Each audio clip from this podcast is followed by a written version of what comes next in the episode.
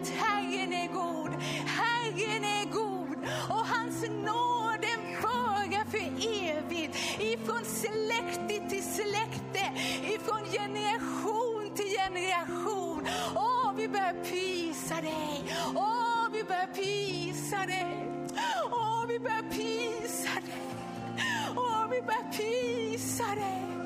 Och vi är så tacksamma att vi får tillhöra ditt folk, att vi får vara dina barn, att vi får vara dina barn och som har blivit köpta med ditt eget blod, och att vi har fått liksom gemenskap om igen med vår far i himlen, och att vi får vara dina barn, dina söner och dina döttrar, och som får komma och umgås inför ditt ansikte och bara får komma och om igen och dricka utav det levande vattnet som flödar ifrån himlens tron. Åh, vi kan aldrig nog tacka dig för det. Vi kan aldrig nog tacka dig för det. Åh, vi kan aldrig nog tacka dig för det. Åh, vi är så tacksamma. Vi är så tacksamma. Vi är så tacksamma. Åh, din nåd den varar för evigt. Åh, vi börjar prisa dig. Och vi bör prisa dig, och vi bör prisa dig, och vi bör prisa dig, och vi bör prisa dig, och vi bör prisa dig och prisa dig, och vi bör tacka dig, vi bara tacka dig, vi bara tacka dig, vi bara tacka dig, vi bara tacka dig, vi bara prisa dig, vi bara prisa dig. Halleluja, halleluja. Halleluja, halleluja. Halleluja, halleluja. Halleluja, halleluja, halleluja.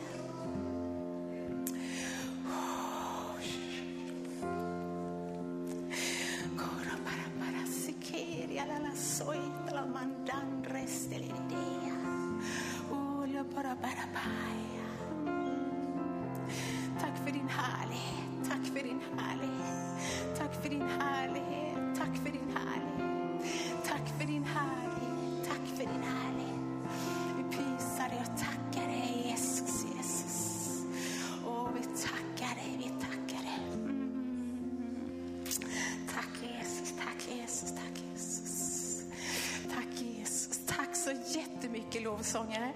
Det är precis som att, alltså då har ni bara sjungit ut. Det är precis det som jag tänkte säga idag. Alltså det är som att, och alltså allt som liksom Jörgen också liksom, alltså liksom Jörgen, alltså liksom allting bara pekar åt ett håll. Så nu får ni höra det om igen. Om igen. Och det är väl underbart att den helige ande alltså liksom talar alltså till oss alltså till hela tiden.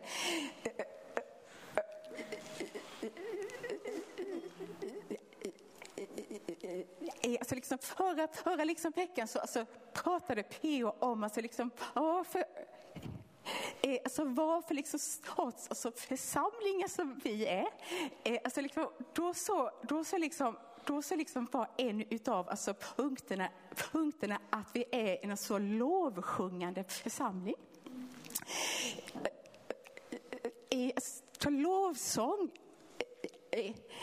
Alltså lovsång har alltid betytt alltså väldigt alltså mycket liksom för den här församlingen.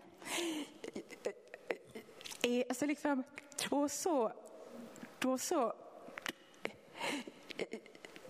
alltså liksom första liksom gången som alltså liksom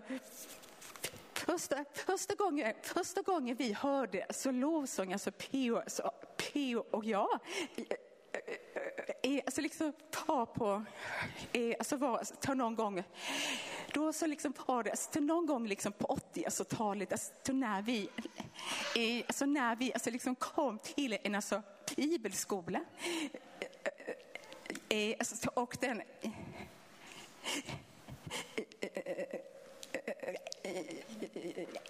och den är så liksom AI, då så liksom var den i alltså liksom Jönköping alltså, och vi är så liksom komma så lite liksom sent eftersom vi skulle åka i den här liksom storstaden som vi inte var vana vid. Alltså liksom så att då när vi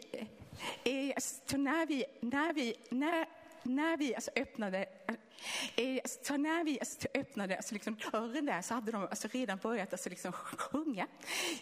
Alltså, och då så bara tittade vi liksom på oss och varandra och så sa vi, men vad är det här? Det var som Guds närvaro. Alltså, och det var väldigt enkelt. Det var liksom en som liksom satt i ett piano och sen var det en alltså liksom unga så liksom hej som liksom stod liksom jämte, så att det var inget liksom stort alltså lovsångsband utan det var bara två stycken fast alltså vi alltså bara wow, vad är det här? Vi har inte hört en sån alltså lovsång innan ifrån liksom hjärtat. Alltså då hade vi hört liksom sånger innan men inte en alltså lovsång ifrån alltså liksom hjärtat. Alltså liksom sen så kom jag liksom tänka på alltså en annan alltså liksom händelse en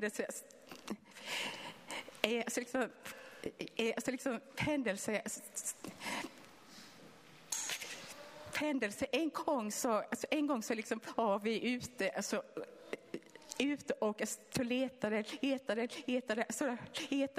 lokal alltså till alltså församlingen alltså, och vi hade med oss alltså våra barn alltså, och alltså liksom och så liksom var vi i en då så var vi i en alltså liksom kyrka där och då så liksom har liksom ljudit alltså våran yngsta. Men mamma, här kan vi inte vara. Det är ingen lovsångskyrka. Och då bara, alltså, va? Vi har aldrig pratat om vad är en alltså, lovsångskyrka eller liksom vi, men alltså på något vis så liksom var det alltså, någonting som hon upplevde och då så liksom hängde jag liksom alltså, ifall man är präglad av alltså lovsång, då är det alltså någonting som man verkligen vill ha och alltså någonting som man inte kan liksom vara utan. Är alltså liksom och så har ju liksom Gud han har ju använt till lovsång så alltså många så alltså gånger alltså liksom för oss, men jag tror i den alltså liksom tiden som vi liksom går in i alltså nu så kommer han använda det ännu mer. Det kommer bli så betydelsefullt för dig i ditt hem. Det kommer bli så betydelsefullt i församlingen. Alltså under så många år så har jag verkligen personligen alltså längtat efter jag vill komma längre. Alltså jag längtar, det finns mer i det här med lovsång. Det finns alltså någonting mer i det här med liksom tillbedjan som jag inte har fått vara med om. Och jag vill komma dit. Alltså liksom då så alltså liksom, och så har ju liksom PO alltså börjat predika om alltså liksom Guds härlighet. På det liksom viset alltså vi alltså kommer få liksom se Guds härlighet alltså mer och mer. Det tror jag är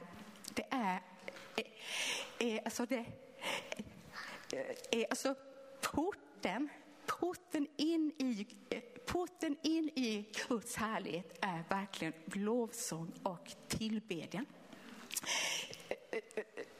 Alltså liksom då så liksom var det en gång alltså i alltså liksom somras då så liksom så satt jag här och då så bara hörde jag inom mig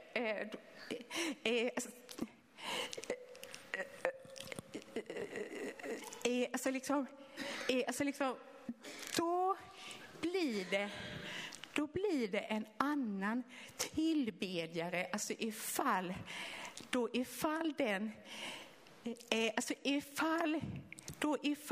lovsången alltså kommer utifrån liksom sanningen. Alltså liksom, och så då så liksom tänkte jag, men på någonstans är det står. Och då så kom jag liksom tänka på alltså, när liksom Jesus pratade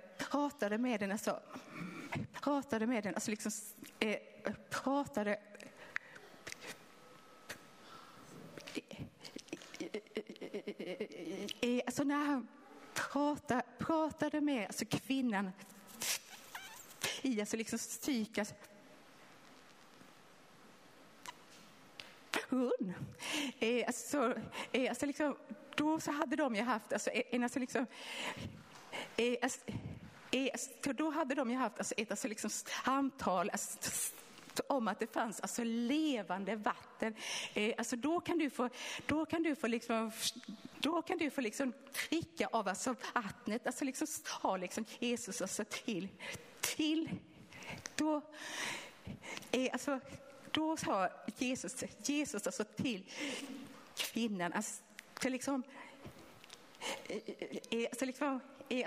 då så har jag alltså levande vatten. Om du vill så kan du få dricka av det och du kommer inte bli törstig om igen.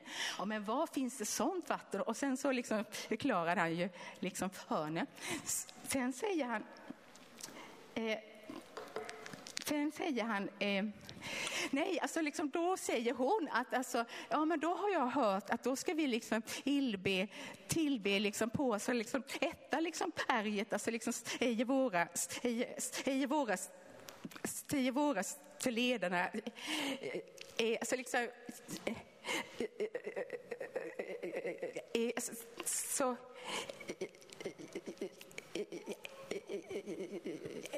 alltså liksom alltså liksom judarna alltså liksom säger att man ska liksom tillbe i Jerusalem. Men alltså då så liksom svara liksom Jesus i alltså liksom Johannes 4 alltså och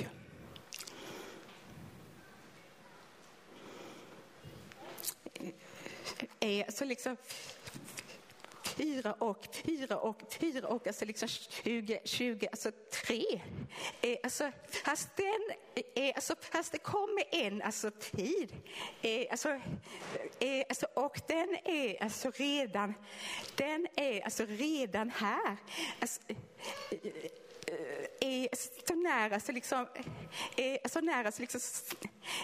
nära så liksom Anna tillbedjare ska tillbe fadern i ande och sanning. Så liksom sådana tillbedjare vill fadern ha. Alltså tillbedjare som tillber i ande och sanning. Alltså vad kan detta betyda? Eftersom vi letar vi efter skatten här. Vad är det som ligger bakom de här orden? Och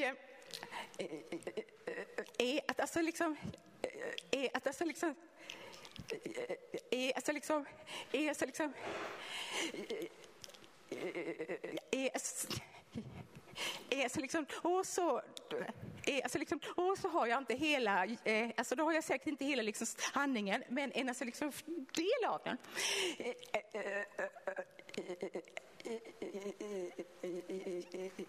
Att alltså liksom tillbe tillbe i ande, liksom, vad är det? Det som liksom var så att alltså liksom förut innan du sa liksom ja till alltså liksom Jesus, alltså då var din ande, den var död. Du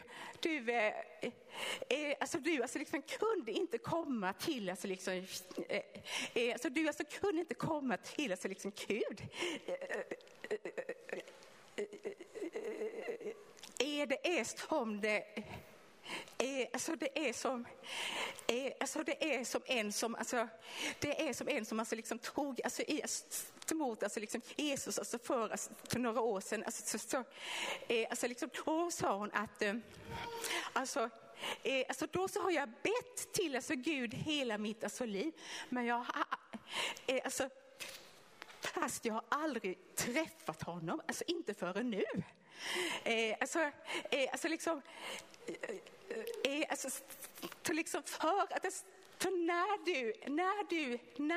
När du säger liksom ja till liksom Jesus, alltså då blir din ande, den blir alltså levande, den blir född på alltså nytt.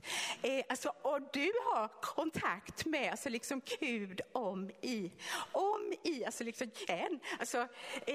Då är inte ditt alltså liksom hjärta liksom ett, utan det är alltså levande och det är en alltså ny skapelse i Kristus, alltså Jesus.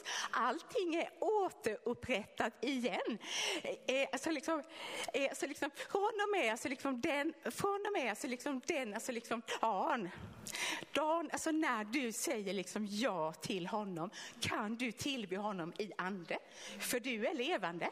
Du är alltså levande, och inom dig så flödar den här liksom hällan av för liv. Den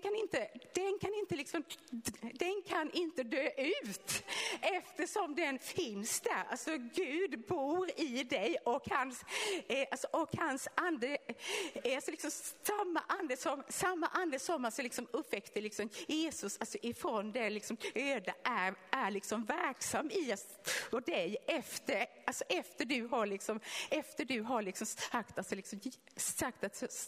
att liksom ja till liksom Jesus, alltså, och din ande den lever, och alltså Gud är ande, och alltså därför så behöver vi tillbe alltså honom i ande.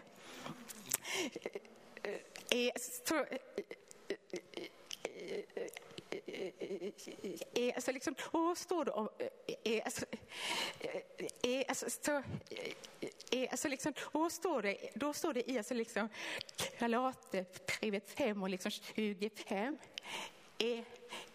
Ifall vi har alltså liv i ande, alltså låt oss följa den. Låt anden alltså ifall det kommer liv härifrån, om det kommer liv, så alltså liksom fyll på, och alltså låt det vara öppet, och alltså låt oss följa anden.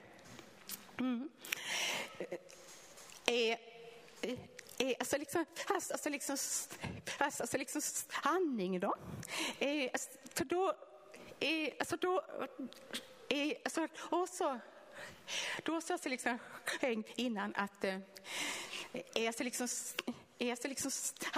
liksom stegrar, alltså, och lögnerna faller.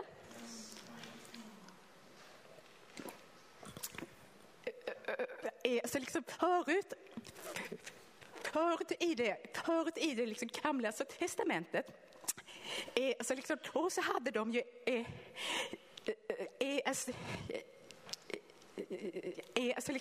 och så hade de alltså en ark för att de hade fått alltså liksom Guds bud, alltså, och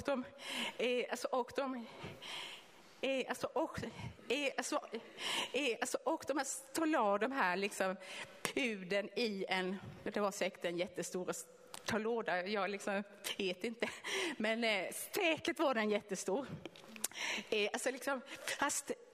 Fast där bodde Gud. Han bodde på liksom jorden i den här lådan. Alltså Issa liksom tider liksom dikt om alltså, som är så liksom diktom som är så Gud alltså liksom Israels alltså liksom folk. Men fast andra liksom tider så liksom var de alltså då så liksom har de alltså liksom tro så lösa och då så rydde de sig inte av marken utan den fick bara stå där alltså, i ett hörn. Men alltså liksom, sen hade de det svårt och liksom jobbigt och då kom de på det är bara vi måste gå tillbaka till alltså Gud, vi alltså måste gå tillbaka till liksom handlingen, vad är det som liksom gäller och sen så liksom tog de alltså liksom fram arken om då så tog de fram alltså arken om igen. Liksom efter det så liksom byggde de ju liksom tempel alltså, och det var väl alltså liksom därför som man skulle tillbe i alltså liksom Jerusalem då för där var ju alltså templet alltså liksom fast alltså, i och med alltså liksom Jesus så alltså liksom flyttade ju Gud in i oss då som vi liksom har innan. Så därför så liksom var det inte platser och det var inte utan alltså liksom, och så kan vi liksom tillbe vad som helst i ande och i alltså ande och alltså liksom sanning. Men fast då så kan vi ändå så lära oss alltså, för någonting av dem i liksom gamla så testamentet.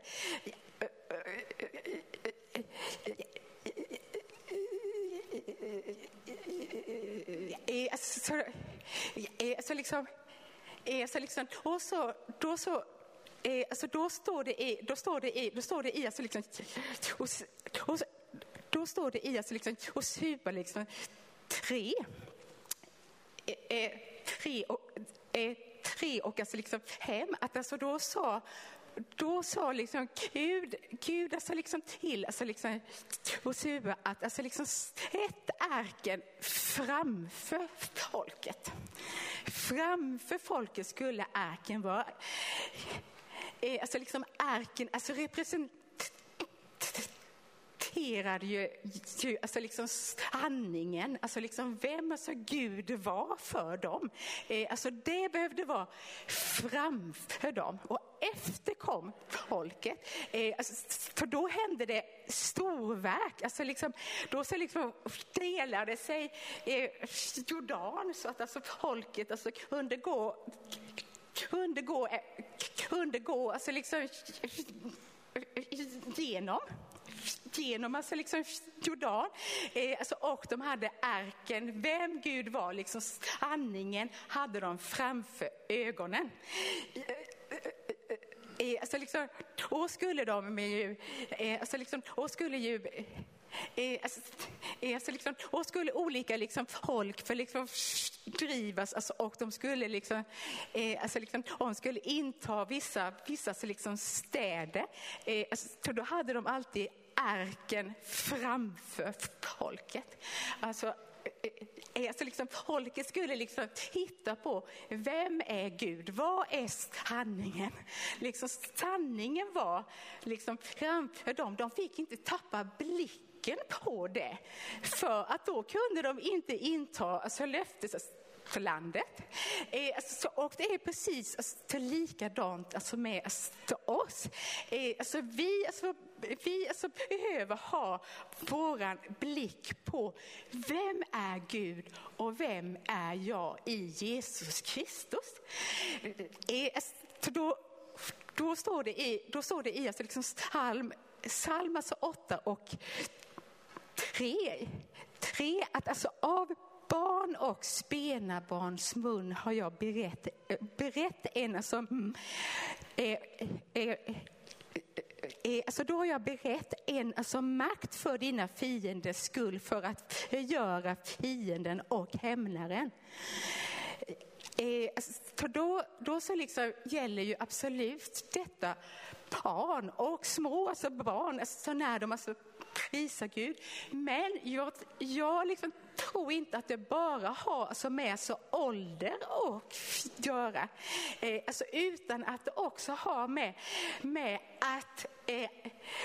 att jag alltså inser jag är Guds barn. Jag är hans dotter. Jag är hans son, alltså, och jag är alltså rättfärdig alltså, genom alltså, Jesu liksom blod. Så liksom, så när vi har de liksom, sanningarna framför våra ögon, så liksom, då så händer det liksom saker. För du har berett en alltså makt för dina fienders skull, för att göra fienden och hämnaren i ditt alltså, liv, i den här församlingen, i den här staden, i det här landet.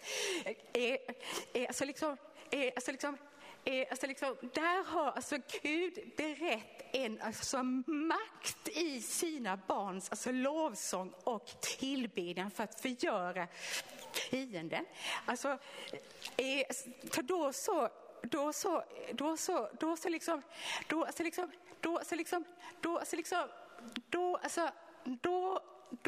när vi tillber i den liksom sanningen, alltså då måste fienden fly. Då händer det alltså någonting. Alltså liksom, då kan han på det viset alltså liksom, på det viset liksom dra alltså många till sig.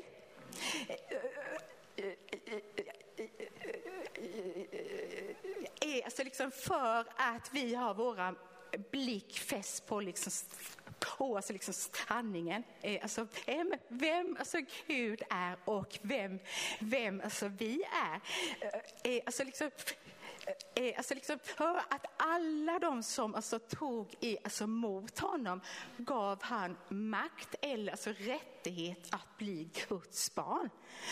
Alltså ifall vi alltså lever i den alltså liksom sanningen och så prisar vi Gud,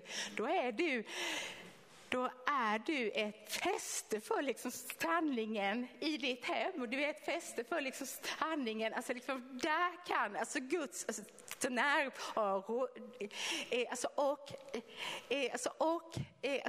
alltså liksom han är så bli kvar. Bara för att du alltså liksom du alltså vet detta. Jag vet vem Gud är. Jag vet vem jag liksom själv är. Och då så liksom tänker jag att det är så liksom här för det också alltså liksom därför också liksom står alltså liksom stök Guds rike alltså och hans stök först Guds alltså rike och hans alltså rättfärdighet, för då ska du få allt det andra. Så då är det ofta att vi alltså liksom tappar att vi liksom behöver liksom söka rättfärdigheten. Då liksom tänker vi men då behöver vi liksom söka liksom Guds hand, om man säger att för han är våran befriare, han är våran alltså, helare, han är våra allt det som han är. Alltså, och det är ju liksom jättebra, för det ska vi ju liksom söka, men också alltså rättfärdigheten är som han har gjort för oss.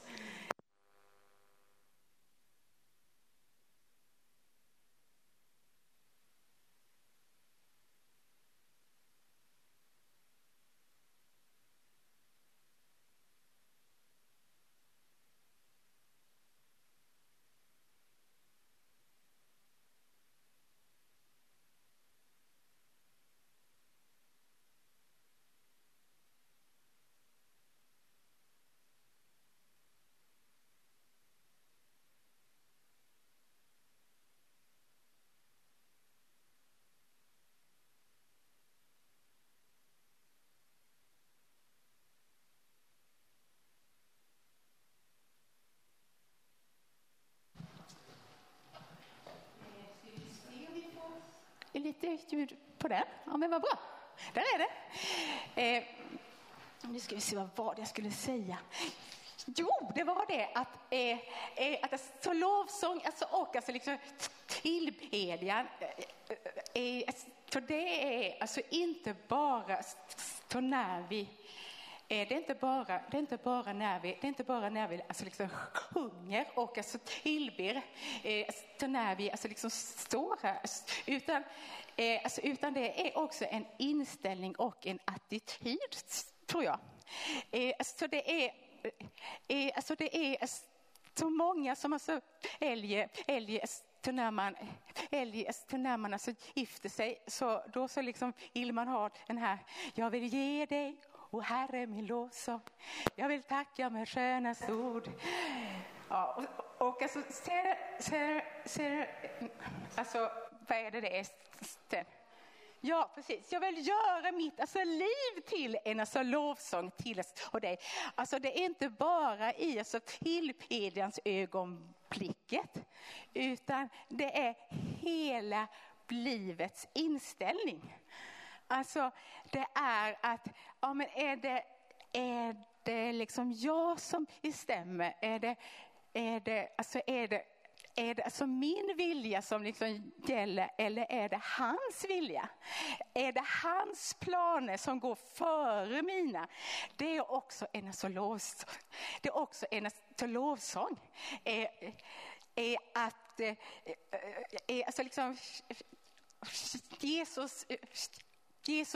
Jesus är ju vårt största föredöme där. Att han ville ju egentligen inte dö för oss, för det var ju så jobbigt. Men han bara då sa han till Gud, ske inte min vilja men din vilja. Och sen så la han ner sina egna ambitioner, och han löste ner för att han kunde bli kung på ett annat vis än vad han fick bli, men då hade ju inte vi hade inte blivit upprättade ifall inte han hade gått hela vägen. Men han skulle kunna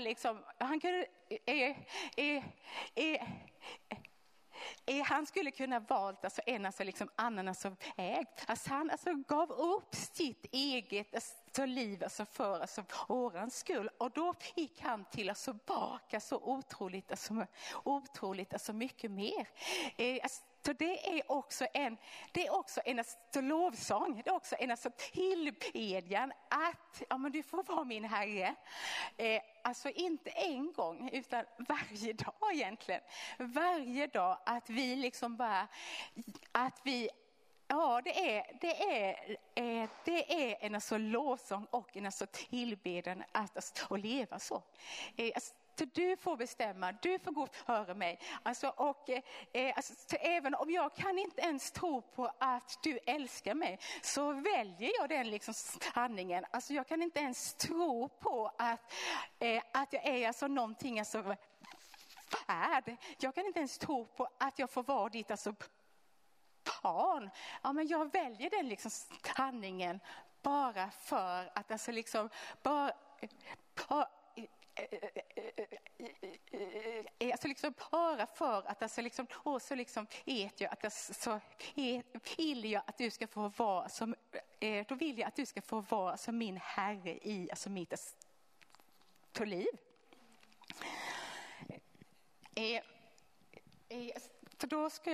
Då ska jag avsluta med att så läsa Psalm 118, för att den är underbar. Och ska vi se, ska vi hitta den också?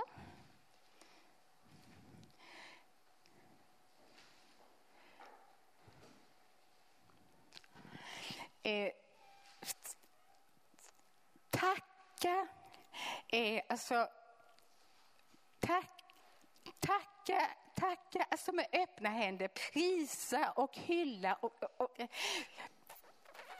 hylla och hylla, erkänn Herren, för att han är god. I evighet så varar hans nåd.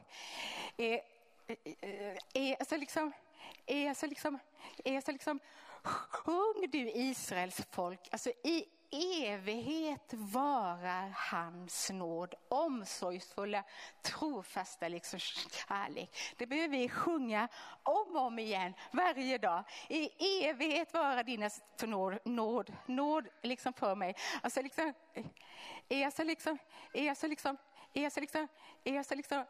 Sjung du Arons du Arons släkt, i evighet vara hans nåd. Sjung, ni som fruktar vördar Herren, i evighet vara hans nåd, omsorgsfulla, trofasta kärlek. I mitt trångmål så ropade jag, då höjde jag min röst i bön till Herren.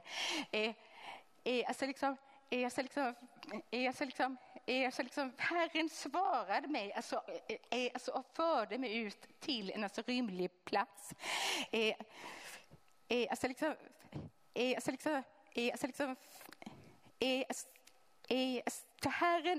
för mig vid min sida, då så fruktar jag inte.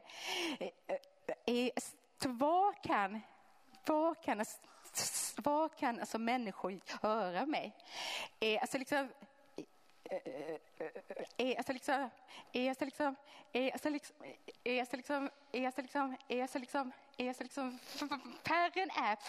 mig, då är han min hjälpare. Därför kan jag i triumf se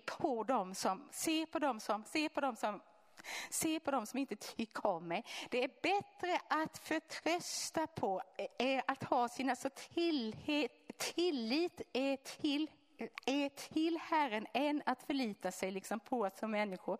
Det är bättre att ha sin förtröstan till Herren än att förlita sig på hörstar.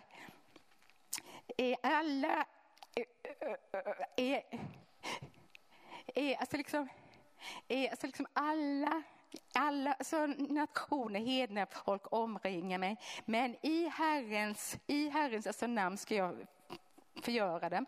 Ja, de omringar mig, men i Herrens namn ska jag förgöra dem. De omringar mig som då är det verkligen illa. Ni vet, om det bara svärmar runt, då är det verkligen jobbigt då är det en hobby stits. Men i Herrens namn ska jag förgöra dem. Det är ju hela tiden här, och sen så bara kommer det. Men Herren är min starkhet och min blåsång. Han blev mig till hälsning, räddning, befrielse, stege, jubel och glädjerop och älskningsglädje. Det hörs det i det rättfärdiga tält där de bor. Finns det några rättfärdiga här idag? Ja, finns det någon steger, jubel? Finns det någon älskningsglädje? Ja. Det gör det. För Herrens högra hand visa sin kraft. Det är inte du behöver inte visa din styrka alls, utan Herrens högra hand visar sin kraft. Och då ska jag inte dö, utan leva och berätta och vittna och summera vad Herren har gjort. Även ifall han prövade mig hårt, så överlämnar han mig inte till öden. Så öppna rättfärdighetens portar för mig. in till den liksom Anna kungens tempel. Ja, jag vill gå in genom dem och tacka med öppna händer, prisa och hylla och erkänna Herren. Detta är liksom Herrens hot. Alltså liksom, genom alltså en ska de alltså rättfärdiga och in. Jag tackar, jag prisar med öppna händer och jag hyllar, jag erkänner dig. För du hörde min bön och blev mig till frälsning och befrielse. Alltså ja. Alltså underbart, du kan hitta hur mycket som helst i den här liksom psalmen. Och att han blev oss till frälsning. Han blev oss, och vad säger vad är det? Det är det som de liksom rättfärdiga liksom säger om och om igen. Och hur svårt det än var, hur mycket bit som svärmade om, men man vet att de sticks jättehem, så blev Herren min alltså räddning. Vi behöver säga det varje dag. Vi behöver leva i den sanningen. För då är det så det kommer bli. För då så bygger vi upp murarna av liksom frälsning runt våra liv. Då erkänner vi att det som Jesus har gjort för mig, det är på riktigt. Det är ingen saga, det är ingenting jag hörde om, utan det gäller idag. För han är inte död, utan han lever och han har uppstått. Och detta behöver vi leva i, och vi behöver ställa den liksom sanningen liksom framför oss, och så vill vi följa efter det. Amen. Tack Jesus. Jo. Tack Jesus.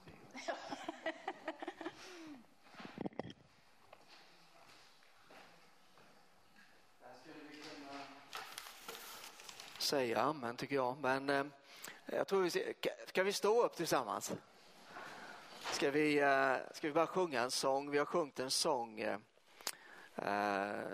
Ja, vi gjorde det en söndag för några veckor sedan, men vi har sjungit den nu på bönen också. Jag ska inte skrämma mannen här, utan jag tar pianot. Men det är ju så här, vi ibland tänker man, ja, vi måste fylla Guds hus med folk. Man känner ju det som pastor, känner man ett ansvar. Man måste fylla Guds hus med folk. Fast, och det är ju sant. Det är ju alldeles rätt, det vill vi. Gud vill att alla människor ska bli frälsta, så det är klart vi jobbar på det. Men det är också lika sant att vi behöver fylla Guds folk med honom, med hans liv, med hans närvaro, med hans härlighet. Och det är det som vi siktar på väldigt konkret nu här i början på hösten. Jesus sa till Marta när hennes bror var död och allt såg hopplöst ut, så sa han, sa det inte att om du trodde så skulle du få se Guds härlighet. Jag tror att vi kan få se mycket mer av Guds härlighet. Det är underbart att komma tillsammans och höra Guds ord. Men tänk att bara få kliva in i Guds närvaro. Och det som Elinor har delat nu, det är ju verkligen en nyckel till detta. Men jag skulle bara vilja brista ut ihop med dig i en enkel bön här om att Gud ska utgjuta sin ande.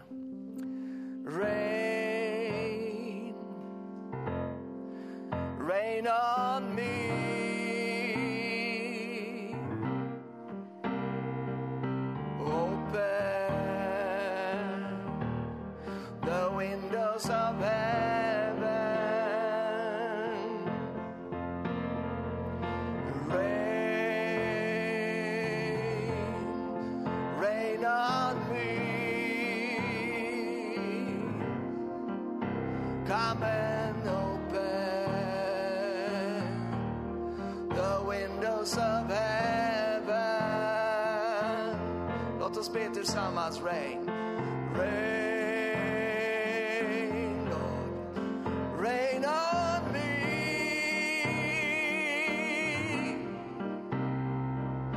open the windows of heaven. En gång till. Rain, rain, rain, rain. Rain on me,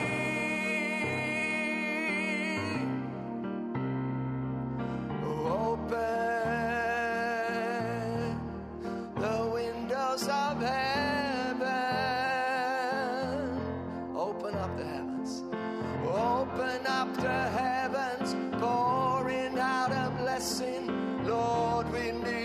crashing till it overflows. Open up the heavens, pouring out a blessing. Lord, we need refreshing till it overflows. Open up the heavens, pouring out a blessing. Lord, we need refreshing till it overflows. Open up the heavens, pouring out a blessing. Lord, we need refreshing till it overflows. Rain on me. Låt bara ditt hjärta få ropa ut till honom. Open the windows of heaven. Lord, we ask you to rain. Rain on me.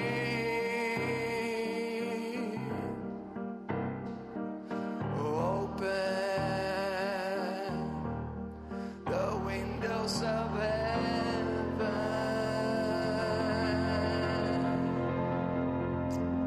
Halleluja. Tack Herre för att du har öppnat himlen genom Jesus Kristus och för att vi har möjlighet att få leva under en öppen himmel, inte bara i kyrkan en timme på söndagen, men varenda dag, i varenda situation.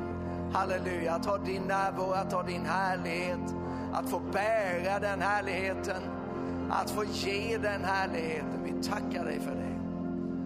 Tackar dig för det. Amen. Varsågod och sitt. I psalm 118 så hörde vi om rättfärdighetens portar. Eller rättfärdighetens port. Och det är frågan om vad är det för någonting? Om man läser och hör så många bokmärken här så jag ser om jag hittar det. Det är på detta hållet.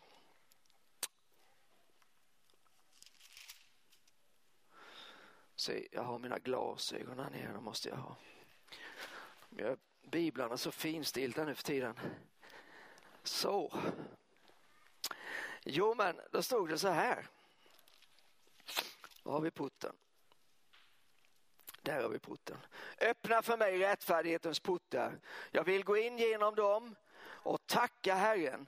Detta är Herrens port, de rättfärdiga går in genom den. Jag tackar dig för att du svarade mig och blev min frälsning. I tacksägelsen, i lovprisningen så hittar vi en port. Och en port som bara är en port, den är ju inte...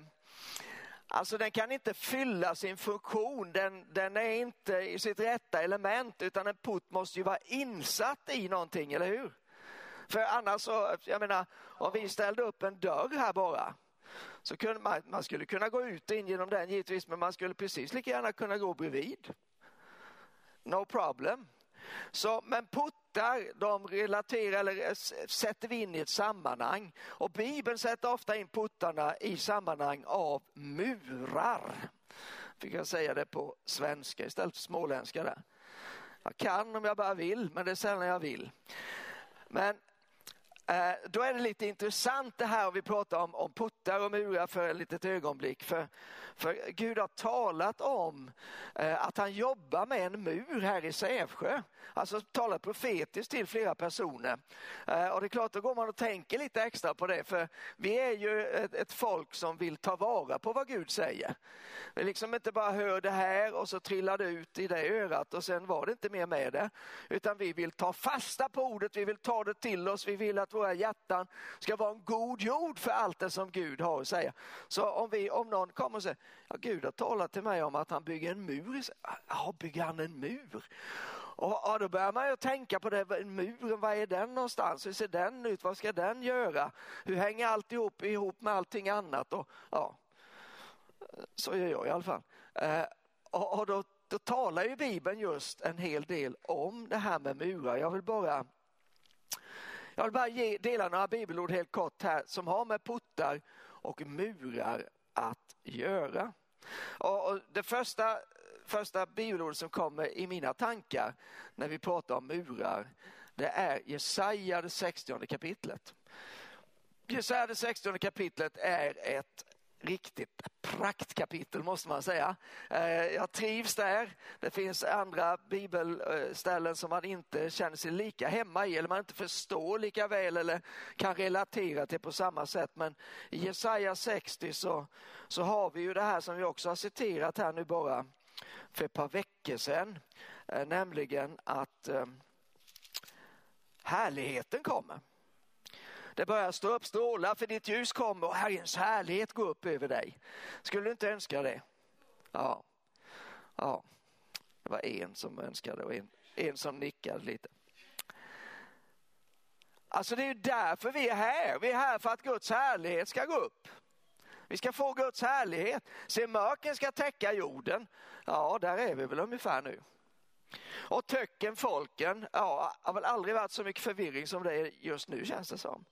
Men över dig ska Herren själv gå upp till och med, och hans härlighet ska uppenbaras över dig. Vilka grejer!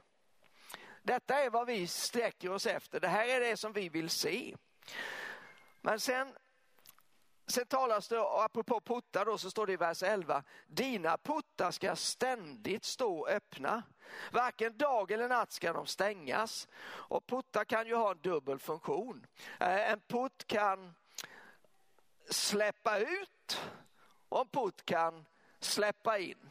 Men när Bibeln talar om att puttarna ska vara öppna här i Jesaja 60, då står det så här. Varken dag eller natt ska de stängas, så att folkens rikedomar kan föras till dig och deras kungar föras med i tåget. Nu tänker du, ja men det här handlar väl om pengar? Nej, det tror jag inte. Ja, det skulle du kunna göra, absolut. Men det är inte det som är rikedomarna. Då har du väl levt tillräckligt länge för att ha fattat att pengar, det är inte den största rikedomen i livet. Hallå? Är det någon hemma? Utan det finns ju mycket bättre rikedomar, mycket, mycket mer värde i. Men det som är intressant är att när vi har puttarna där och vi öppnar dem, så kommer någonting in.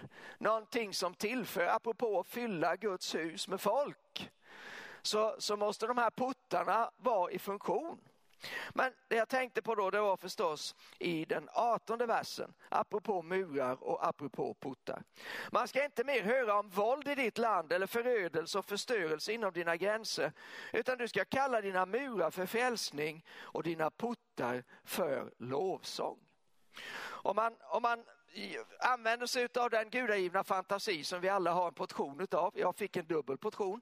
Och så bara ser du framför dig ditt liv som en stad, så är den här staden, om du har sagt ditt ja till Jesus, så är den muromgärdad. Därför att den som har sagt sitt ja till Jesus, han har blivit frälst. Och ordet frälst, det betyder att bli räddad, men det betyder också helande, det betyder befrielse, det betyder beskydd, det betyder bevarande, det betyder sunt sinne.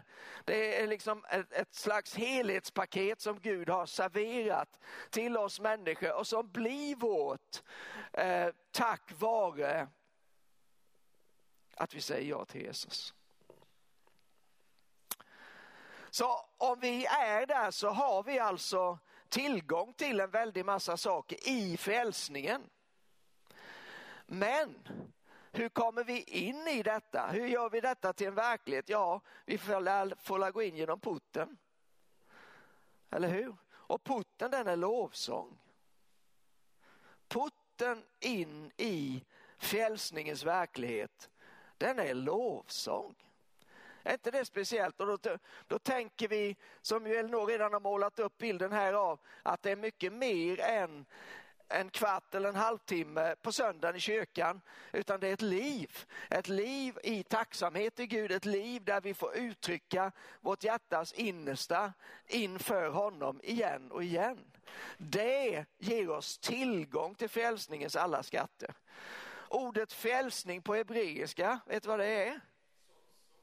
Nej, på grekiska, men det är bra nära. Men nu kör vi på hebreiska, för vi är i Gamla testamentet. Och i Gamla testamentet så är ordet för föräldrar. Här ser du en som inte ger upp. Det är bra, Jan. Det är Jesus. Alltså Jesus betyder frälsning. Och frälsning i hebreiska, ja. Så att vägen in i Jesus, vägen in i livet tillsammans med honom, det har att göra med puttarna, med lovsången. Är inte det lite intressant? Ja, jag tycker det. Och när jag läste detta, ja, då kom jag att tänka på ett par andra bibelord. Och nu ska du få dem också, bara för att du sitter här och är så fin. Och det ena, det är Zakaria, det andra kapitlet. Och du har kanske varit med och läst Bibeln länge, så att du vet redan nu vad jag tänker på. Men så här står det i Zakaria 2:5. Jag själv, säger Herren, ska vara en mur av eld omkring staden, och jag ska vara härligheten där inne. Det här tycker jag låter vackert. Om vi än en gång bara kopplar in fantasin, och så ser vi detta. Här är vi, staden, och Gud är muren. Och muren är av eld, alltså vi är omgärdade. Precis som Jesaja 60:18 sa, att det ska inte höras mer om våld och förstörelse. För att nu bygger jag en mur här, och där inne kan ni vara. Och om ni går in genom porten lovsång, så är ni beskyddade. Och här målar han istället bilden av en eld. Och det är en väl så kraftfull mur, skulle jag vilja säga. Man går inte ostraffat igenom muren om den är av eld. Men han säger, inte bara ska jag vara muren som omgärdar detta, utan jag ska vara härligheten där inne. Han ska vara närvarande där inne, för det är precis som vi har sagt tidigare söndagar. Det är det som är Guds hjärta och Guds längtan, och alltid varit, kommer alltid att vara. Han vill vara nära oss människor. Vi var skapade för att vara nära honom. Han vill inget hellre än att vi ska få leva i hans närvaro. Han har absolut ingenting emot, snarare tvärtom, att vi också vet om den. Att vi är medvetna, att vi erfar den, att vi känner den, att vi lever i hans närvaro och i hans härlighet. Och allt folket sa amen. Kan jag ta en bibelvers till? Ja. Det är ingen som säger någonting idag. Jag vet inte vad. Ni har inte lämnat rösten hemma, va? Kan man inte göra när man går till kyrkan. Kyrkan är en plats av liv. Den här kyrkan är en plats av liv. Ja. Liv märks. Barnen har fattat det. Det stör oss lite ibland. Men va? Det är väl 100 gånger hellre att det är ett levande, som vi säger i Småland, än att det bara är dött. Jag skulle vilja säga, jag har varit i döda kyrkor. Det är ju ingen ledsen människa glad. Men lite liv, det kan liva upp både den ena och den andra. När den här hemska som vi håller på med fortfarande, när det började i början på förra året, 2020, så gav Gud ett ord som haft anledning att komma tillbaka till många gånger i Hoseas 2 kapitel. Och det känns på något vis som vi fortfarande är där, och att Gud säger, hallå, har du tagit det här ordet till dig än? Har du förstått vad det här innebär? Och så vidare. Och jag blir lite som en trasig grammofonskiva, och ni yngre, ni vet inte ens vad det är för någonting, men det betyder att man upprepar sig. Men jag känner att jag ska upprepa mig, så därför så gör jag det. Och då vill jag läsa idag igen Hosea, det 2 kapitlet och den 14:e versen, ett par versar till. Så står det så här: därför ska jag locka henne bort och föra henne ut i öknen. Precis så tror jag att Gud har gjort. Gud har inte sänt covid. Gud är inte bakom sjukdomar eller tycker att det är någonting bra. Lika lite som vi tycker att sjukdomar är bra. Men det är ingen av oss som tycker att sjukdom är någonting gott, eller hur? Nej, nu är det några som vaknar till attack. Det är mycket roligare att predika när man inte är ensam så. Och Det har vi fått från Gud och vi är skapade till hans avbild, så det är inget konstigt. Gud hatar sjukdom. Gud hatar allt som bryter ner, allt som smattar och plågar. Han är emot det. Hela hans natur är emot det. Han vill inget hellre än att det ska bli utrotat ifrån jordens yta. Det är vad Gud är. Sån är Gud. Men när det nu finns, därför att vi människor har släppt in det. Ja, vi kan inte dra hela bibelhistorien nu, men när människan vände sig bort från Gud och öppnade människan dörren till allsköns ondska och hemskhet och död och plåga och allt det som vi lever med på vardagsbasis nu. Men när vi nu har gjort det, så kan Gud trots allt detta, så kan Gud verka och så kan Gud till och med använda sig utav detta. Och det är det jag tror att vi kan se här i de här verserna. Han har låtit oss komma in i öknen. Öknen är ingen plats där man önskar att vara. Öknen är ingen plats där det växer och grönskar och frodas och där det pålar. Men det är en plats som ändå Bibeln talar om. Och han säger att nu när vi är i öknen, så säger han, jag vill tala till hennes hjärta. Gud har ett ärende till sitt folk. Gud vill passa på att tala. Och så har det ju varit lite grann, tycker jag. Att mycket av det som vi tog för givet, det är inte längre givet. Mycket av det vi har gjort, det kunde vi inte längre göra. Och helt plötsligt fanns det lite större utrymme för att vi skulle vända oss till Gud. För att han skulle kunna tala. Så låt honom tala. Och ta hans ord till dig i den här tiden. Det är så betydelsefullt. Men jag väljer att fortsätta att läsa. För det där skulle ju, även om vi lever precis där i slutet på vers 14 tror jag. Gud talar till våra hjärtan. Så kommer ju någonting efter. Säg, det kommer någonting efter. Amen. Och du som är där hemma, du har inte gjort någonting på hela tiden nu. Nu kan du väl skriva i chatten. Det kommer någonting efter. Ja. Jag kollar sen i chatten för att se om du var lydd eller om du är upprorisk. Ja, men nu kommer det som kommer efter här. Vers 15 kommer efter vers 14. Sen ska jag ge tillbaka hennes vingårdar och göra Akos dal till en hoppets port. Där ska hon sjunga som i sin ungdomsdagar, som på den dag då hon drog upp ur Egyptens land. Det ska ske på den dagen, säger Herren, att du ska kalla mig min man och inte mer kalla mig min Baal. Jag bara fastnade idag för det här uttrycket att Akos dal ska bli en hoppets port och där ska hon sjunga. Vi sa ju att portarna har med lovsång att göra, eller hur? Så när vi sjunger, då går vi in genom hoppets port och hoppet leder till frälsning, eller hur? Så att vi ligger ju ganska väl till om vi håller oss på den här vägen, tänker jag. Och det vill jag att vi ska fortsätta att göra. Jag har inte så mycket själv, för jag måste vara ärlig och säga, jag är inte frustrerad alls för tillfället. Och då menar jag inte bara just här och nu, i detta nu. Men i den här tiden så är jag inte frustrerad. Jag skulle bara önska att jag kunde hjälpa dig om du känner dig frustrerad. Och bara kunna säga, var inte frustrerad. Men bara lösa det från det på något vis. Därför att frustration åstadkommer väldigt lite av positiv art. Och därför så jag har bara, jag liksom stannat upp i detta. Att Gud ska komma och Gud ska verka.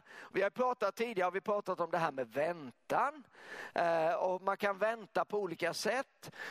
Så jag menar inte det att vi bara ska sitta med armarna eller benen i kors eller någonting annat och bara liksom, händer något så händer det något och kommer Gud så kommer han. Det är inte det jag pratar om, utan jag pratar om väntan som förväntan. När man förväntar sig någonting, då är det någonting aktivt, det är någonting som man är i rörelse, det är någonting som liksom får en igång snarare än som passiviserar en. Så jag pratar inte om någonting passivt, jag pratar om någonting aktivt. Men i vår väntan, i vår aktiva väntan, så är vi ändå inför Gud. Gud ska göra någonting, Gud ska utgjuta sin ande, Gud ska låta sin härlighet drabba dig och mig. Och då har vi de här sakerna till vår hjälp.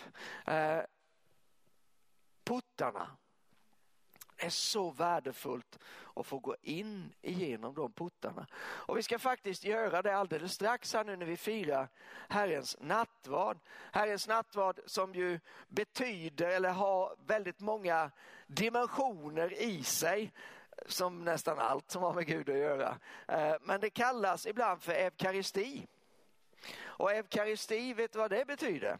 Det betyder tacksägelse. Så att det här, när vi gör det här så tackar vi Gud med det. Och när vi tackar Gud med någonting, ja hur var det? Jo men det var ju puttarna.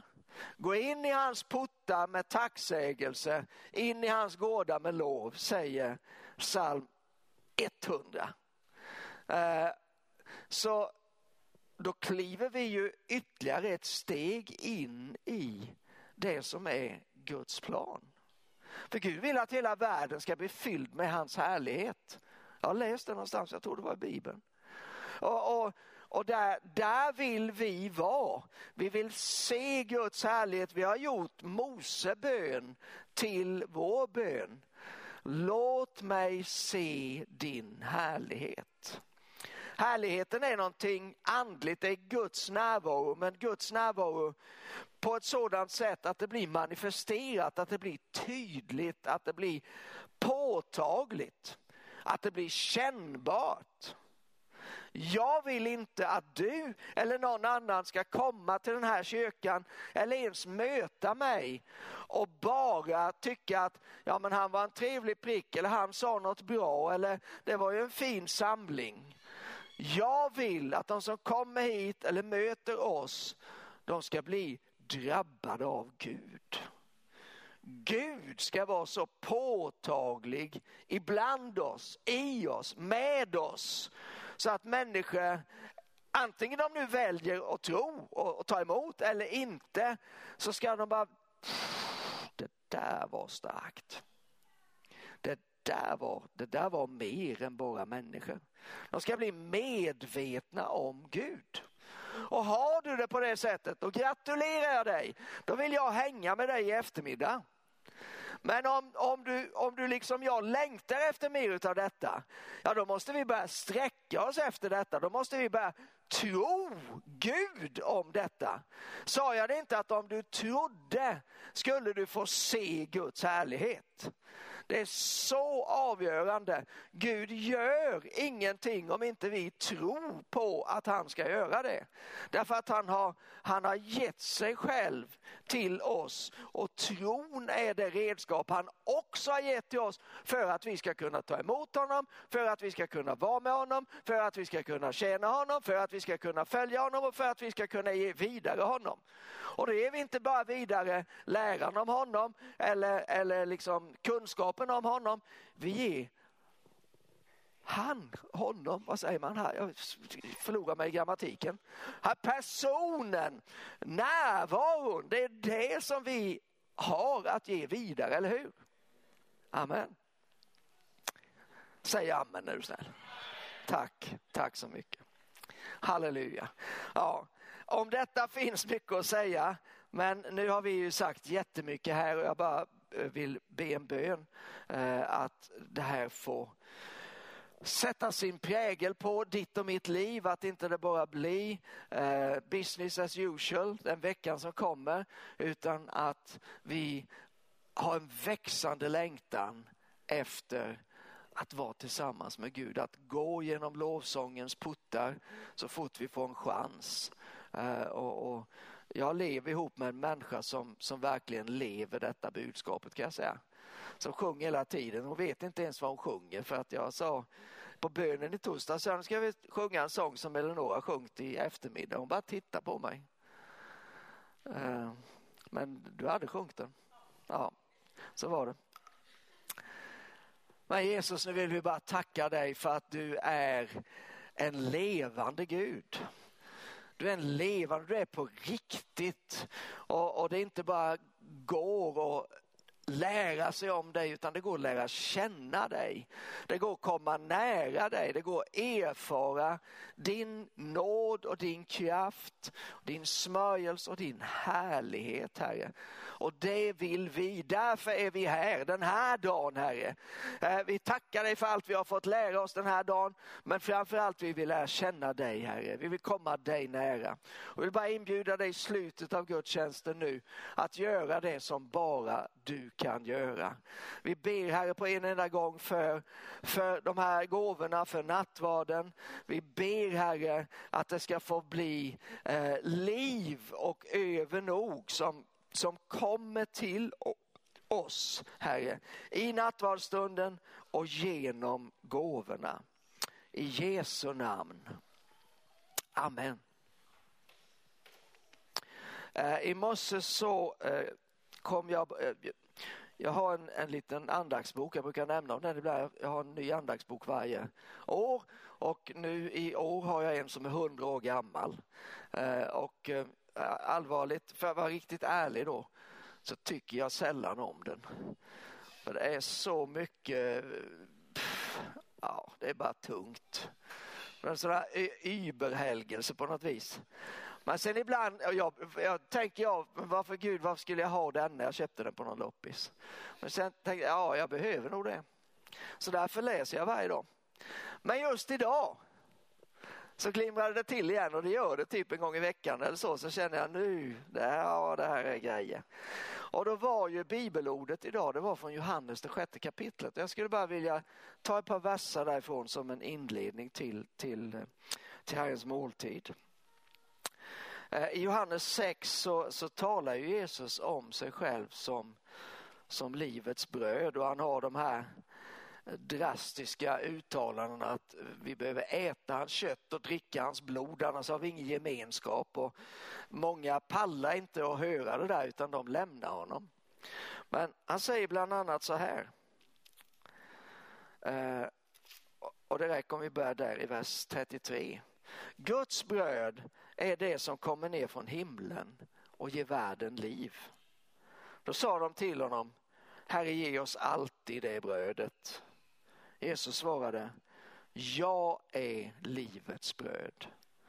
Den som kommer till mig ska aldrig hungra, och den som tror på mig ska aldrig någonsin törsta.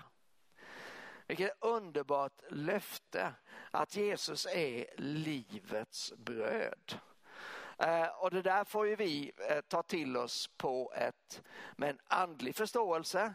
Vi förstår att Jesus som är Guds ord, det är vårt dagliga bröd. Vi kan göra flera sådana applikationer, men jag tänker när vi så konkretiserade så vi bakar in det i ett fysiskt bröd, och vi säger detta är Kristi kropp som är utgiven för dig. Kan det bli mer konkret? Kan det bli lättare att ta det till sig? När det blir så handgripligt, när vi bokstavligt talat fysiskt tar det i handen och stoppar det i munnen och det blir ett med oss. Vilken åskådningsgrej som Gud har gjort i detta. Och då tänker jag, låt oss sätta vår, återigen, tro till det här. Jag har levt merparten av mitt liv, och de få gånger jag var på nattvardsfirande, för jag försökte undvika det. Men de få gånger jag var där så var det ju liksom bara något man gjorde, för att det gör man ju i kyrkan. Men så bara fick jag, tack vare Gud då va, så fick jag lite ljus över detta. Och så kunde jag börja tro på att Gud faktiskt vill använda detta. Att detta inte bara är en ritual som kristna har gjort i alla tider. Så därför är det väl bäst att vi gör det med. Och då önskar man vara med i Frälsningsarmén, för de har tagit bort alla sådana här grejer. Nej, det finns ju någonting i det här. Det är livets bröd som kommer till oss. Så att vi aldrig ska behöva hungra. Så att vi ska få våra behov tillfredsställda. Nu är ju corona som det är fortfarande och vi ska vara lite försiktiga här. Så vi håller oss, men så vi har särkalkar förberedda och du kommer att bli serverad här i, där du sitter eller står. Men där du sitter eller står så vill jag bara uppmuntra dig att i tro ta emot det som kommer till dig. Jag tänker på där nere såg jag både mitella och kryckor och jag vet att blodtrycket snurrar här ibland och det är säkert flera som du sitter här och du skulle behöva Herrens vidrörande till ande, själ eller kropp. Men här kommer Jesus till dig. Genom de här gåvorna. Vill du sätta din tro till det? Vill du liksom bara, nej jag har ju aldrig riktigt förstått mig på det här och du kanske hänger upp det på vissa ord som används och varför säger man det och varför ska det vara? Det finns ju jättemånga olika sätt att göra det. Vi liksom bara försöker hitta ett sätt som är bra då va? Och som stämmer med Bibeln så gott vi förstår det. Men låt oss inte fastna på det som är runt omkring. Hur det sägs och varför vissa saker görs och så vidare och varför vi inte gör som dem. Utan låt oss se Guds hjärta i detta. Gud vill komma till dig och mig. Han vill fylla oss med sitt liv. Han vill mätta vårt begär med sitt goda. Han vill var närvarande i våra liv. Amen. Herre, jag ber för den här måltiden som inte är en fysisk måltid först och främst, för det är alldeles för lite för att mätta någon av oss. Men som verkligen är sannskyldig mat och sannskyldig dryck.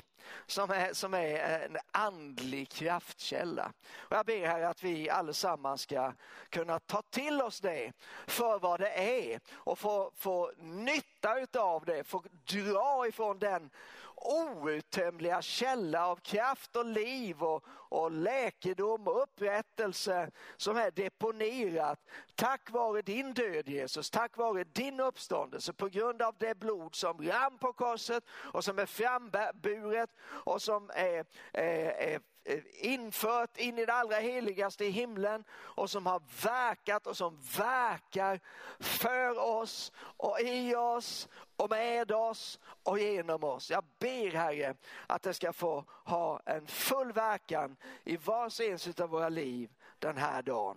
I Jesu namn. Amen. Så här